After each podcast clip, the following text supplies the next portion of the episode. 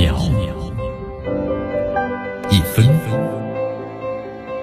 一天，一年，时间划过每一次日出，聆听风起的声音，静待云起云落，用新闻记录时光的足迹。江南说新闻。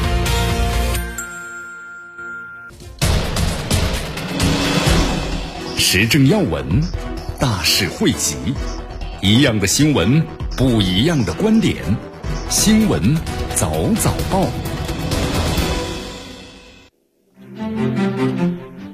新闻早早报，早听早知道。以下时间呢，欢迎大家继续锁定和关注江南呢为大家所带来的 FM 九十六点七绵阳广播电视台综合广播，继续关注我们的节目。美国军舰呢这段时间。老是非法闯入咱们中国的领海海域啊！咱们的解放军呢也是斗智斗勇啊！你看这个美国，他为什么老要做这种无用功呢？他为什么老把这个军舰开到咱们中国的这沿海呢？这到底是怎么回事呢？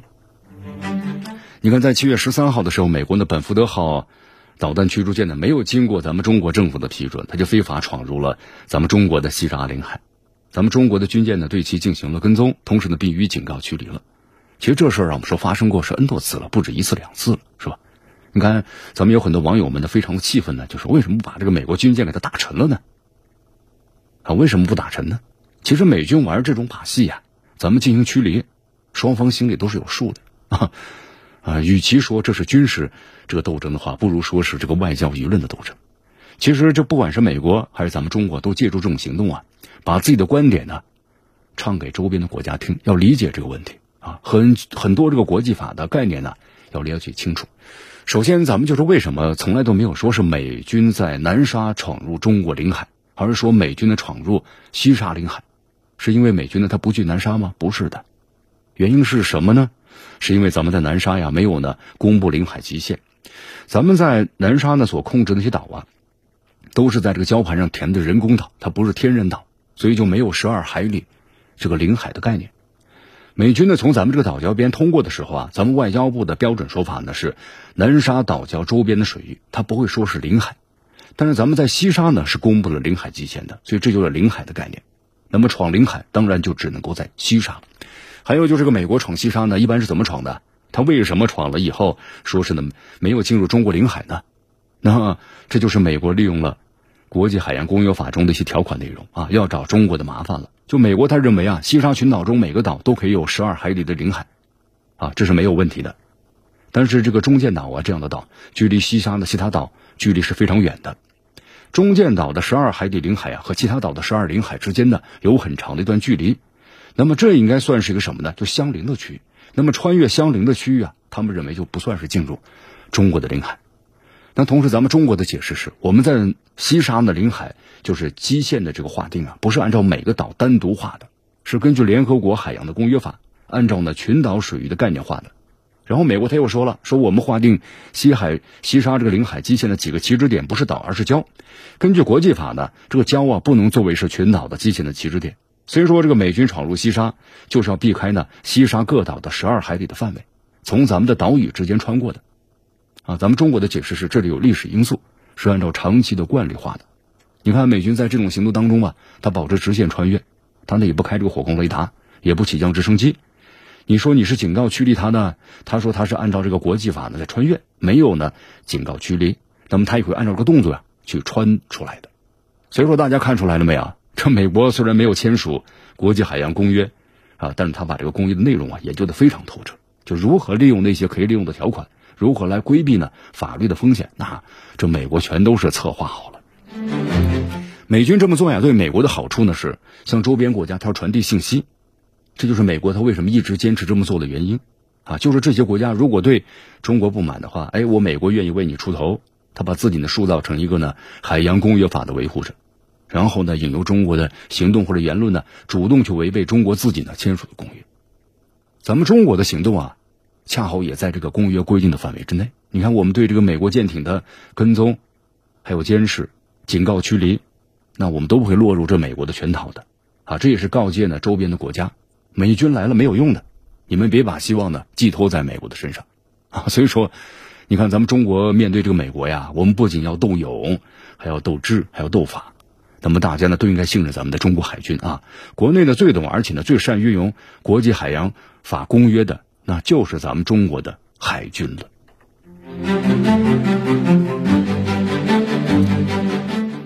好，所以说这个美国呀对中国的这样一种压制呢，我们说会一直长期进行下去的啊，会结束吗？很难很难。那中国和美国是不是进入一个新的冷战呢？但话说回来了啊，中国不是前苏联的。驻美大使秦刚呢对此做出了回应。在昨天呢，咱们中国驻美大使秦刚啊，在美国的科罗拉多州啊阿斯彭出席是阿斯彭战略安全论坛啊，那么就是和这个《金融时报》美国版的主编呢卢斯进行了一场的专场的炉边对话。你看，我们说这个。论坛的话有来自于美国政府，还有战略界智库、外交使团、非政府的组织的一个各就四百多人参加的这么一个论坛。秦大使呢在谈话中啊，重点呢就中美关系、还有台湾涉港、涉疆、乌克兰等等问题啊，阐述了中方的立场。你看，特别谈到了关于这个中美呢是不是进入新的冷战啊？这是这国际媒体都非常关注的一个问题，对吧？那秦大使这么说的：冷战呢是世界历史的悲剧，是隔阂的分裂、对抗冲突的代名词。人们都非常担忧啊，这个冷战的历史会重演。呃，原因是什么？就就有一些人死抱着冷战的思维，错误的把中国呢视为前苏联，把中国视为威胁。但是中国呢，不是前苏联。中国共产党呢是全心全意为人民呢是谋福祉的，带领中国人民将中国建设成为呢全球第二大的经济体，也为世界呢提供了大量的公共产品。中国是爱好和平的，我们坚定不移的走这个和平发展的道路。那么。美国呢，把视中国为威胁，是挑错了一个对手。新的冷战只有输家是没有赢家的，只会竖起新的柏林墙，把世界呢重新推入动荡和分裂。那么后果呢是世界无法承受的。作为中国是不想打这个新冷战的，其他国家呢也不想打。拜登总统呢多次强调，美方呢无意寻求对中国的新冷战，希望美国呢言行一致，不要搞这种民主对抗的威权的意识形态对抗。也不要搞排他性和对抗性的地缘政治竞争，也不要搞的脱钩的断供，不搞的军备竞赛等等。那么，只有这样才能够防止两国呢滑向新的冷战，陷入这种霸权竞争的陷阱。好，你看，在这次论坛当中啊，那么对方也询问了，说中国外交是不是放弃了韬光养晦，不再具有耐心了？秦刚大使表示。中国外交的根本任务呢，就是维护国家的利益。那么，中国驻美外交官的职责就是努力落实两国元首达成的共要的重视，同时保持两国关系的稳定可控和具有的建设性。啊，年轻的大使说了嘛，我和我的同事们那么做的工作就是沟通的桥梁和纽带。啊，接触了很多的美国各界人士，也告诉他们中国的真实情况，就是我们中国是怎么怎么去发展的，包括呢对美的政策，那增进的是互相的信任和理解。避免了这样的一种呢误解和误判。中国是有五千年的历史，民族复兴啊就有其清晰的历史逻辑和强大的一生动力，这个进程啊不可避免。秦刚大使还说到，尽管前进的道路啊并非是一帆风顺，但是中国同外界打交道是有足够的耐心的，还有信心，还有智慧和能力。那现在的问题是一些国家对中国的发展是不是有耐心呢？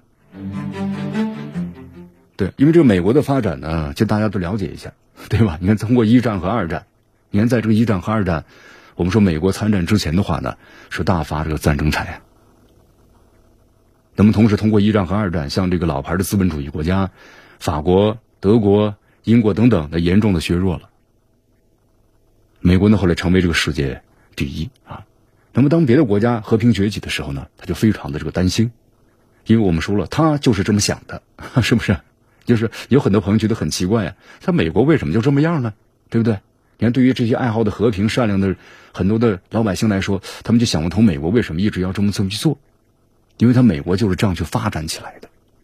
你看现在这个美国呀，他们对中国呢不断的打压，说再出阴招，那么对中国的这个高端特别技术实行这严禁的封锁。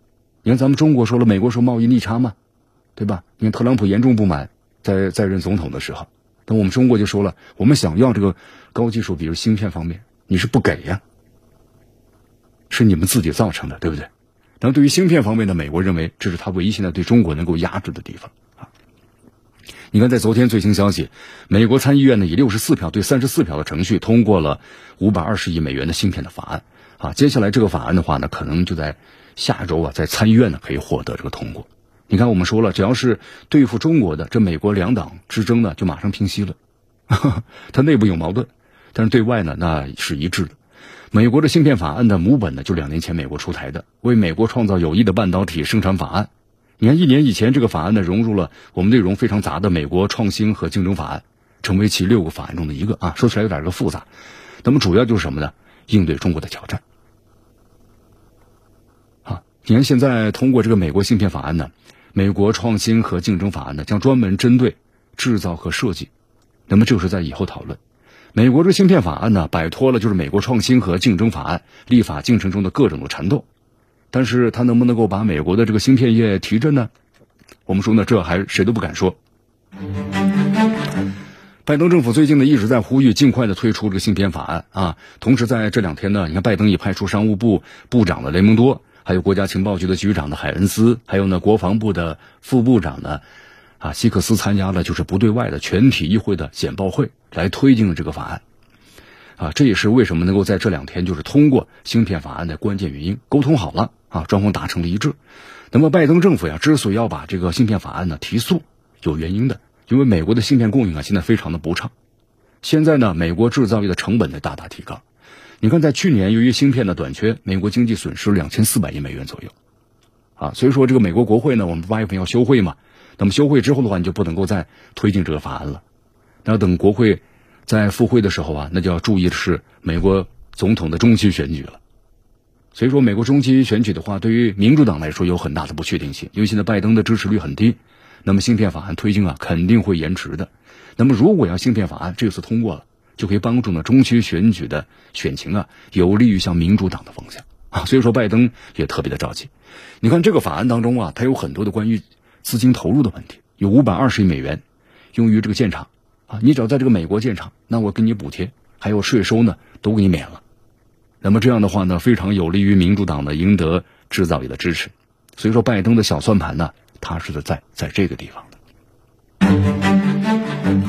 好。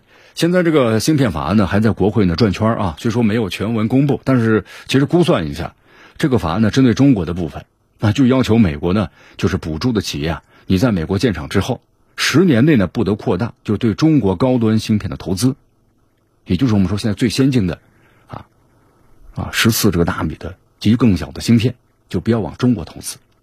那么这其实呢话说回来，就等于是强迫要高通啊、英特尔的 ADM，还有这个德州仪器啊、英美达。三星等等国际芯片大厂，那就是在中美国家之间站边了，对吧？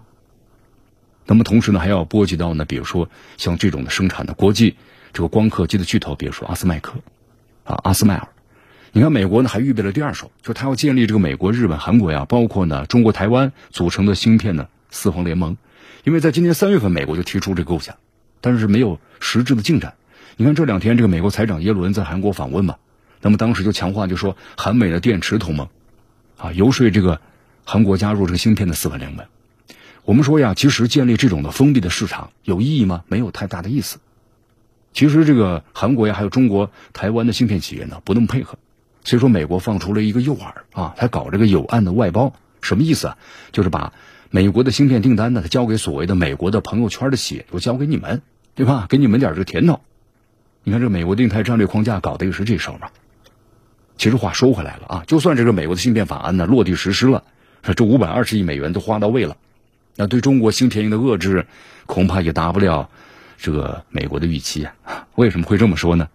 你看咱们分析一下啊，首先这个资金规模呢不够大，这个三星准备在美国建厂，三星这一家的投资计划就高达是一百七十亿美元，你看美国一共才是五百二十亿美元，你拿这五百二十亿就想遏制中国芯片的战略目的？有些想当然了，是吧？那么第二呢，就是国际芯片大厂呢，很可能会采取的是高中低端的芯片呢分别建厂的策略，就是我高端的在哪儿，那么中端的在哪，低端的在哪，来保证呢，就是规避芯片法案约束，同时它要维持中国的市场，因为中国的市场太巨大了，它一旦放弃的话，那损失不可估量啊。那么最重要的是，美国的这一系列制裁呢，迫使中国呢我们自己发展这个芯片了，而且现在呢效果是不错的。当然，我们说这个发展的话呢，不是一年两年就能发展起来的，它是分五年为一个计划，那么至少可能需要十五年的时间。你看现在这个世界，美国的芯片业市场呢，占全世界的是百分之十二，咱们中国现在已经占到了百分之十左右了。那么另外就是关于十四到九十这个纳米的中低端的芯片呢，已经能够满足从手机到汽车业的大部分的需求了。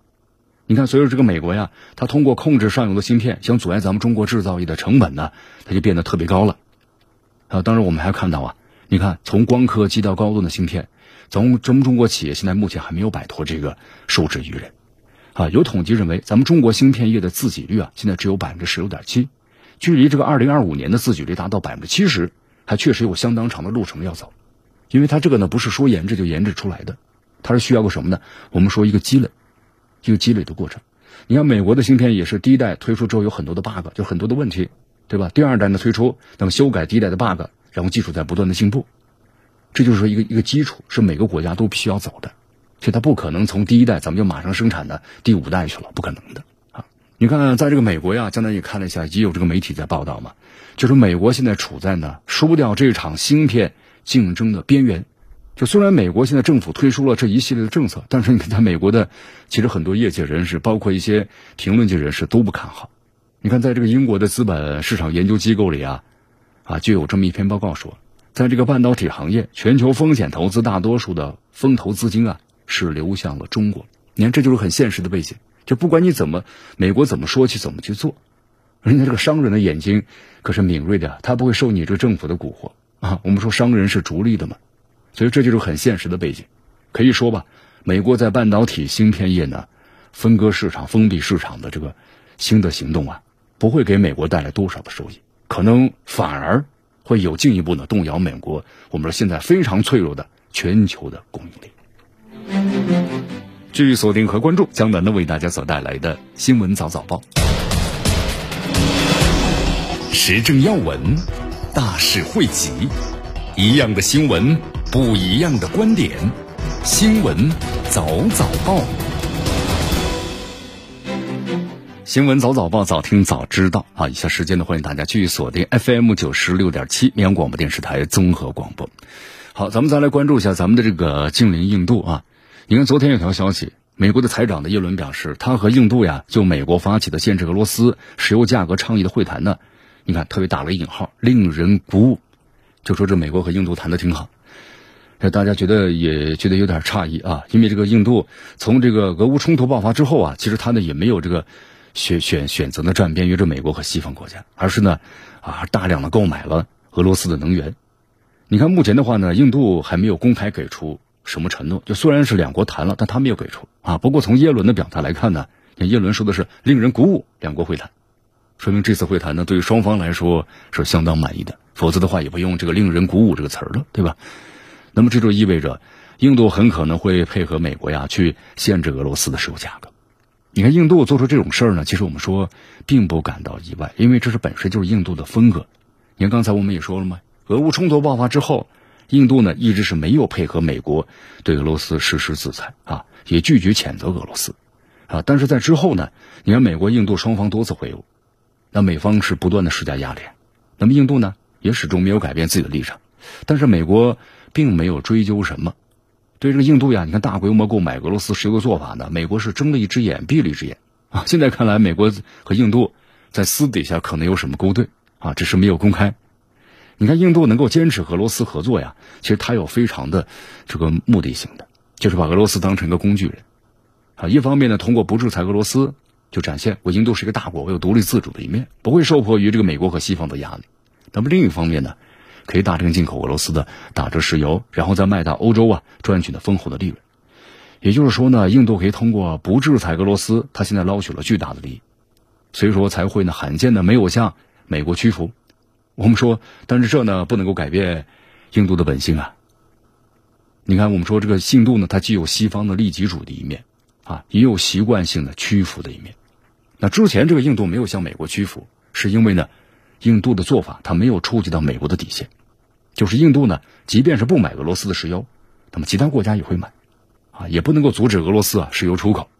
那么如果要是不让印度呢从俄罗斯购买石油，又会加剧石油供应紧张的局面，因为这个印度石油啊对外依赖程度是非常高的。如果停购这个俄罗斯的石油，那就不得不从其他国家的进口，那么对于印度来说，它的供需平衡受到严重的冲击，可能这个油价呢会进一步的上涨。但是现在情况不一样了呀，对吧？你看美国也知道，他根本没办法限制这个俄罗斯石油的出口，所以他改变了策略，要限制呢俄罗斯的油价。这就意味着美国动真格的了，就是真的要把俄罗斯的石油啊，现在俄罗斯就靠着能源出口嘛，来维持它现在整个的冲突的这个费用，啊，把它给掐住。那么印度还能够继续跟美国顶着干吗？那么现在看来要打上一个问号了。你看，一方面啊，限制这个俄罗斯的石油价格呢，那确实印度能够获得巨大的利益啊。那么如果真的成功了，你看印度就能够以非常低的价格呢进口俄罗斯的石油。好，当然我们说事情到了一定程度的时候呢，可能是印度就会呢配合美国采取一些行动。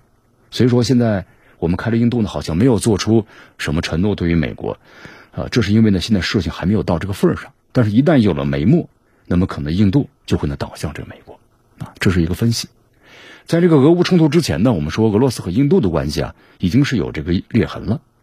就大家还记得之前那个新闻呢？俄罗斯外长拉夫罗夫说了，印度呢是背弃了俄罗斯。你看，这是个背景啊。印度在这个俄乌冲突之后呢，又突然又转向了俄罗斯。我们说大概率呢，还是利啊，国家国家之间的没或者没有永恒的这个什么的啊友谊，应该是更多的是利捆绑在一起。所以说，这个印度呀，你看现在他没有倒向于这个西方，而是呢大量购买俄罗斯的能源。其实呢，我们说也不是真心实意想帮俄罗斯一把，而是呢从自己的利益角度出发。所以说，印度啊靠不住啊。归根结底，我们说这些国家的外交它不是完全独立的，他们很容易受到外部的压力而改变。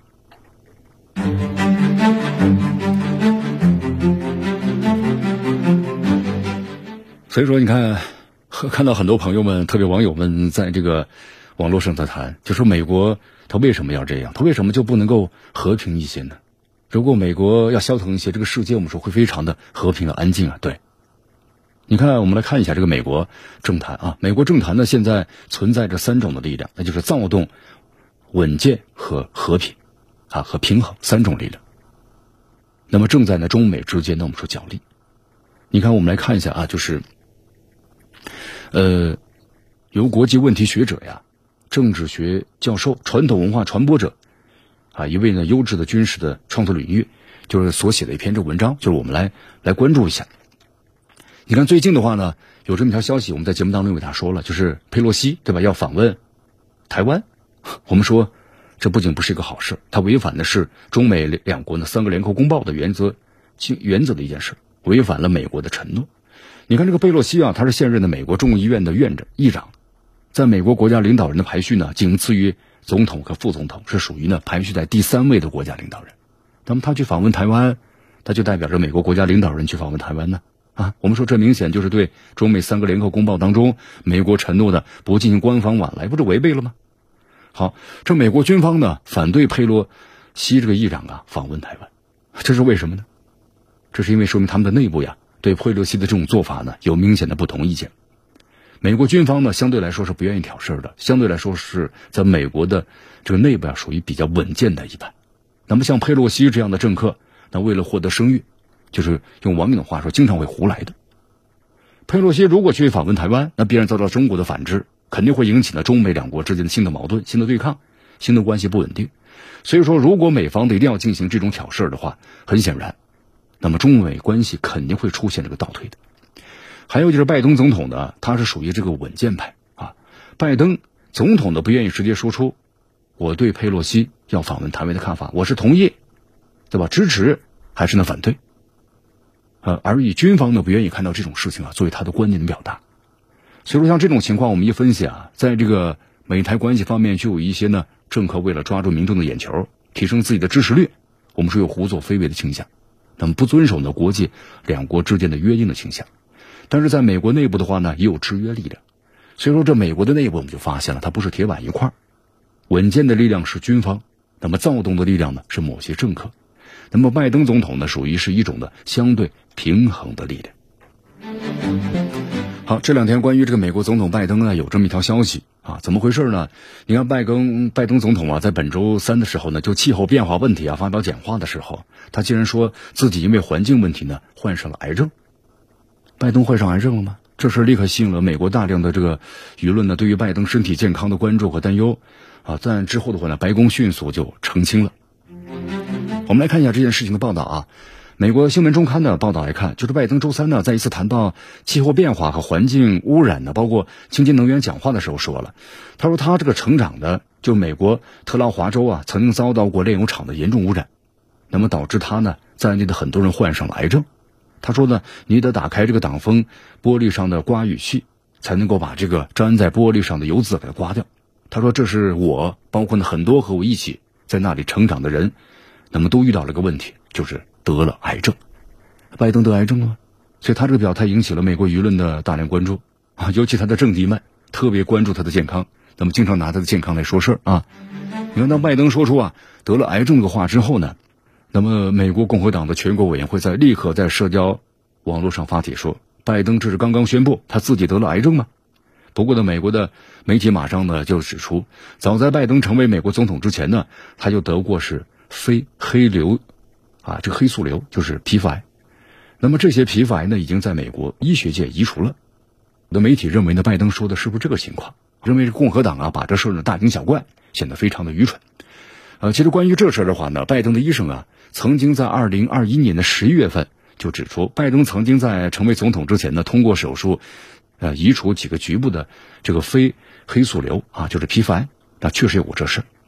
好，那么鉴于这个拜登他所谈到的癌症。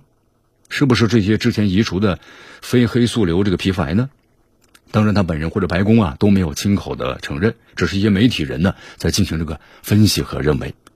那么同时呢，还有这个美国的媒体啊认为，啊，就是说这拜登是不是读错了演讲稿，才造成了这样的一种误解？白宫后来回应记者啊说，拜登说的确实是他之前已经移除的皮肤癌。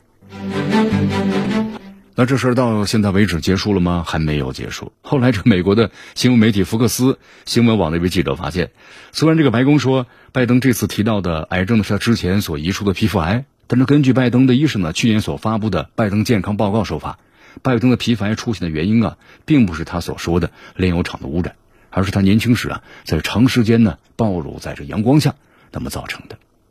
你看这样互相一说的话呢，似乎。就解释不了这个拜登到底是患了癌还是没有患癌呢？但是不管怎么样吧，这事呢越说好像是此地无银三百两了啊，越说呢越么越糊涂了。但是这个矛盾的话呢，已经引发了就是拜登的政敌对他新一轮的攻击。白宫和拜登方面呢还没有对此事呢做出新的回应。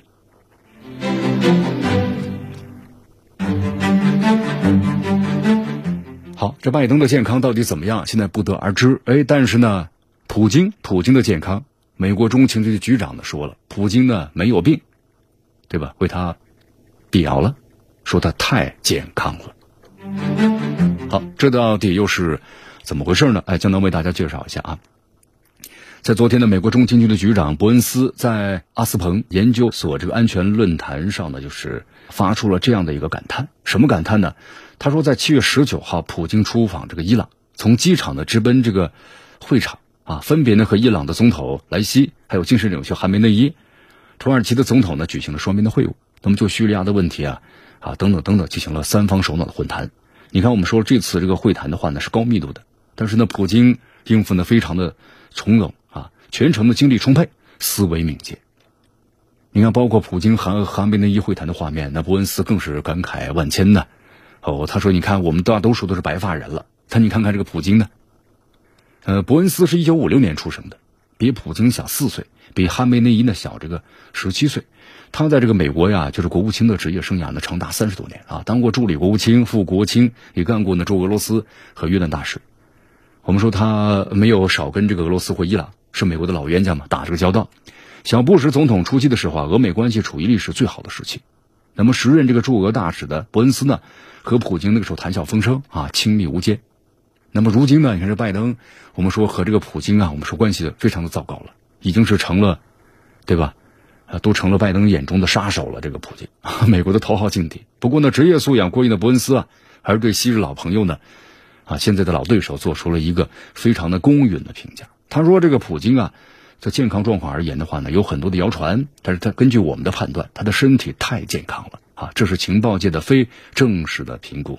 其实一句话呀。”太过于健康了，到处伯恩斯内心呢，那是羡慕嫉妒恨呢，是不是？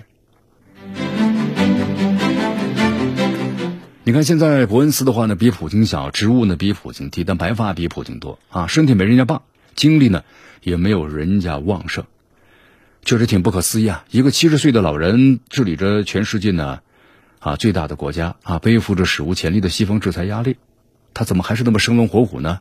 表现着像一个年轻人，真是岂有此理呀！是不是？因怨生恨吧。俄乌冲突爆发之后呢，你看这个普京成了美国乃至你看西方世界最大的公敌，啊，拜登呢，你看当时话没说好，说出了希望的普京下台，你作为总统是不能这么说的。我们说这个骂呀，或者是说些什么话呢？网友可以说，但是作为国家领导人是不能这么说的。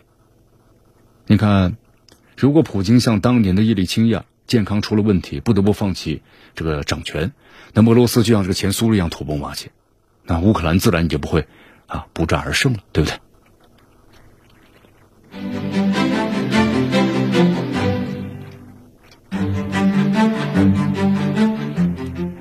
好，其实你看，外界对普京的身体状况啊，都是非常的操心的啊。普京对此的话呢，也是心知肚明。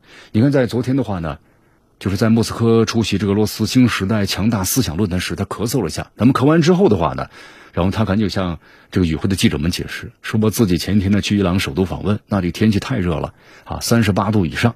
这个室内空调开得非常低，所以有点受凉了啊，在炎热的夏季被冻感冒了。好，他说不过没事只是呢小咳一下而已。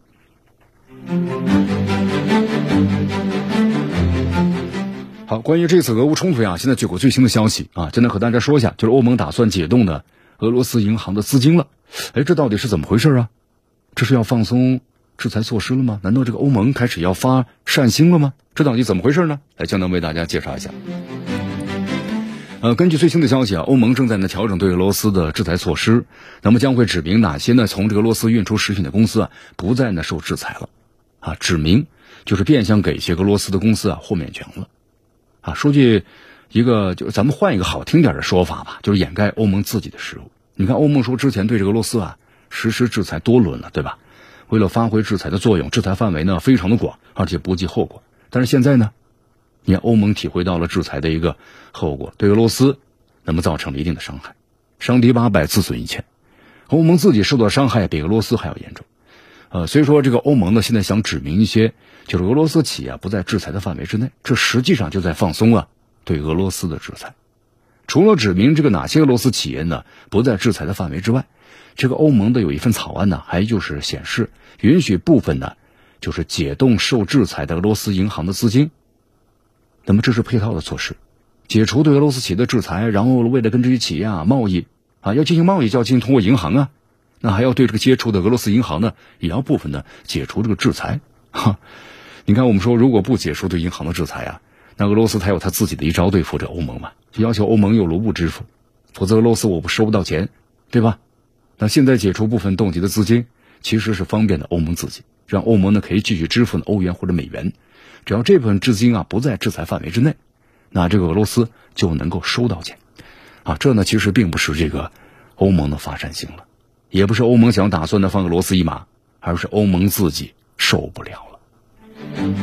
你看这次欧盟想解除这个制裁的领域啊，就是食品和化肥这个领域啊，我们都知道现在全球陷入粮食危机啊，欧盟的压力非常大啊，欧盟这个粮食对外进口，我们说依赖性非常大的。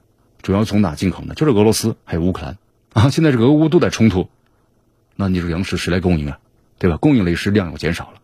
第二，粮食危机是全球性的，受到影响最大的呢是那些非常贫穷的国家。这些国家呢集中在非洲和中东，一旦粮食不够了，要引发难民潮的。这些难民潮涌向哪呢？欧洲，那欧洲会更加头疼啊！所以说，这俄罗斯的食品要买，俄罗斯的化肥要买，不只是欧洲要特意开一扇门。美国呢也在偷偷摸摸的买，对不对？那既然食品化肥能开个口子，那么能源呢？天然气和石油是不是也要开个口子呢？对，也要开。我们说，一旦欧盟的能源绷不住了，那肯定要解除啊。你不可能自己去绷着。欧盟对这个俄罗斯制裁，我们说本身就是自残式的，把自己搞得非常难受，对欧盟的经济影响都是非常非常大的啊。所以本身呢，我们说这个欧盟跟着这个美国的话呢，确实受了美国的蛊惑，有点头脑发热。也没想到俄罗斯的反击啊是如此的凌厉啊！既然知道痛了，那就再指明一些俄罗斯企业，包括其他领域的企业，那也不是呢不可能的事情。好，继续锁定和关注江南的为大家所带来的新闻早早报，时政要闻，大事汇集，一样的新闻，不一样的观点，新闻早早报。新闻早早报，早听早知道啊！继续锁定和关注江南呢为大家所带来的 FM 九十六点七绵阳广播电视台综合广播。我们再来关注一下这个俄乌冲突啊。呃，昨天这个最新消息，处于俄军控制下的啊扎波罗热州的这个军民行政机构呢称，有三架乌克兰的无人机啊对呃扎波罗热核电站所在的区域呢发动袭击，导致呢这个行政大楼啊起火了，浓烟滚滚啊。所幸的是大火呢很快被扑灭，核电站的反应堆啊没有遭到破坏。依然在正常的发电。根据初步判断呢，无人机上的弹药威力啊有数公斤的 TNT 的炸药。你看这次这个袭击的话呢，我们说会引起一个巨大的什么的一个恐慌啊。冲突爆发不久之后呢，我们说这个扎波罗热核电站呢处于俄军的控制之下啊。之后的话呢，乌军向这个俄战区啊发动这个袭击事件，我们说屡见不鲜了。你看，包括这个前两天吧，啊，乌军使用这个美国援助的海马斯多管火箭炮系统向这个赫尔松居民点呢发动过袭击。然后呢，还打中了当地的一个存放的硝石的仓库，对吧？引起了这个爆炸，啊，造成一人死亡，数十人的受伤。你看这个乌克兰，他为什么要攻击这些地点呢？我们说肯定是有原因的。你看，像这个赫尔松和这个扎波罗热这两个州啊，属于是亲俄的地区，而且通过这个全民公投加入俄罗斯了。那么这对于乌克兰说是一种背叛呢？那么所以说这乌军这场袭击啊，应该更多出于报复啊。那么同时也显示出啊，就是乌克兰想要和俄军的死磕到底这种决心。你看，从这个冲突爆发以来啊，俄军的攻城略地，乌军呢是且战且退。现在不少的乌克兰士兵呢，可能说对胜利没有什么希望了。呃，有部分的人还选择了投降俄军啊，也有不少乌克兰的民众对于这个国家失去了信心，选择加入这俄国籍。那么这么一算的话呀，那俄方的我们说俄方的胜算呢大大增加了，但们对于乌方呢刚好相反。所以乌克兰呢很清楚，要在正面战场上呢打败俄军太难了。那为了鼓舞军心呢，也不能在正面战场上老一味的退却呀。他就时不时的向这个俄占领区呢发动点袭击，来证明我还能够战斗下去。那么乌军一旦偷袭成功啊，那西方就利用这个舆论的话语权嘛，开始鼓吹，对不对？那么泽连斯基利用这样的一些战果，向西方表明啊，我乌克兰还是有利用价值的。那你西方继续提供武器来帮助我呢对付俄军。不过江南觉得啊，有一点要注意一下，就是乌方现在呢，既然没有对这些事儿做出回应，啊，也有可能就是乌方呢会指责呢，啊，这个俄方在污蔑，就是我没有打，你在污蔑我来打了，呃，经常会出现这样的情况啊，因为在这次俄乌冲突中，这样的事还不算少数了，所以说，那么这个事件的真实性啊，又成为冲突中的一个谜团。你看这个乌方呢，可以继续向西方施加压力，要求西方的军事介入，啊，类似这样的事情，我们说呢。已经是发生过一次，就三月初的时候，当时俄乌双方在扎波罗热核电站呢周围有激烈的战斗，导致附近一栋大楼呢起火了。但是双方各执一词，啊，都说是对方呢放的火。你看，泽连斯基要求西方呢加大对俄罗斯的制裁力度，要求西方在乌克兰上空设立禁飞区，给予更大的支持。不过有观点认为啊，既然这个扎波罗热都在俄军的控制之下了，乌军动手的概率可能会大一些。啊，所以说这乌方发现的舆论好像对他有点不利呀。那么通常会选择呢不回应。那么俄方通常会放出相关的武器型号等等证据，是用什么武器打的等等等等。啊，到了这个时候呢，那乌方一沉默，更容易被看作呀是一种的默认。好，这次俄乌冲突的话呢，你看很多朋友会说会尽快的可能走向这个和平。那么确实俄罗斯可能也是这样的一个打算。啊，但是到现在为止来看的话呢，好像这个和平没有边界了啊，啊，这次的特别军事行动呢，好像也没有边界了。你看，俄罗斯跟拉外长拉夫罗夫最新表态，那就是预示着这个乌克兰的越来越风雨飘摇的命运了。你，拉夫罗夫说了嘛，西方不断的向这个俄罗斯这个那么所打击的乌克兰运送这个武器，那现在这个俄罗斯。军事目标呢不再局限于这个顿巴斯地区了，包括呢像赫尔松、扎波罗热，那么都会陷入一场的持久，或者是呢持续的战斗当中。拉夫罗夫警告西方啊，如果继续提供军援的话，那么俄罗斯的军事目标可能会进一步的扩大了。因为之前的话，我们知道俄罗斯国内经济疲软，那么相当部分的人认为呢，可能一打起来没多久，那这个俄罗斯可能就经济要垮在西方的制裁之下，对吧？那美国呢，可能鼓动这个欧盟、欧洲的话呢，也是这样的。但是现在看来的话呢，好像似乎并不是这样一个结果。哈，俄罗斯上上下下呢做好了这个打持久战的准备，而且现在的俄罗斯根本就没有全国动员嘛，就这用常备兵力就二十八万，对吧？用一半左右的兵力来打这个乌克兰。那么如果要是全国总动员的话，那可能打了一征兵，那你这个乌克兰还能坚持多久呢？我们说现在这个赫尔松和扎波罗热本身就在俄军的控制之下，啊，而且提出了要加入这个俄联邦。那么，在拉夫罗夫口中的其他地区啊，就值得关注了。那么，除了这些，刚才的赫尔松和扎波罗热，那是是不是这个俄罗斯？那么又把目光投向了像敖德萨呀、尼古拉耶夫呀、哈尔科夫等地。那对于这个乌克兰总统泽连斯基来说，这就是噩耗啊！其实，糟糕的消息呢还在后面呢，因为俄罗斯的地理目标啊，肯定是远不止于此。你看，拉夫罗夫一针见血的指出啊，是这个西方国家阻碍了。俄乌呢，通过和平方式解决问题。美国和英国希望呢，俄乌冲突发展成为呢真正的战争。那么这样的话呢，俄罗斯和其他欧洲国家对立了，但是英国和美国从中呢却受益了。所以说呀，你看这个英国和美国或者他们的做法，其实明眼人都看得出来。你俄罗斯和乌克兰那是搬不走的邻居，对不对？你不管怎么打，走都是邻居啊。而且俄罗斯和欧洲啊，我们说经济呢具有高度的互补性。那你现在？啊，对这个俄罗斯制裁，对于欧洲来说，那不就是自己呢打自己吗？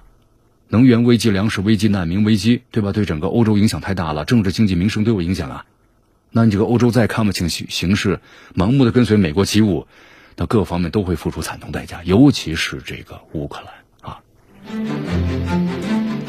好，以上就是今天的我们新闻早早报的全部内容。那么接下来呢，我们就进入今日话题。今日话题，刚才我们也谈出了一个引子啊，抛出了一块砖。就是对于像这个俄乌冲突呀，那么这次，啊，在东部地区如果都全部占领的话，那普京还会有进一步的行动吗？可能不一定，可能还有真正的目标。那么下一步俄军的目标会怎样呢？欢迎大家进入今日话题。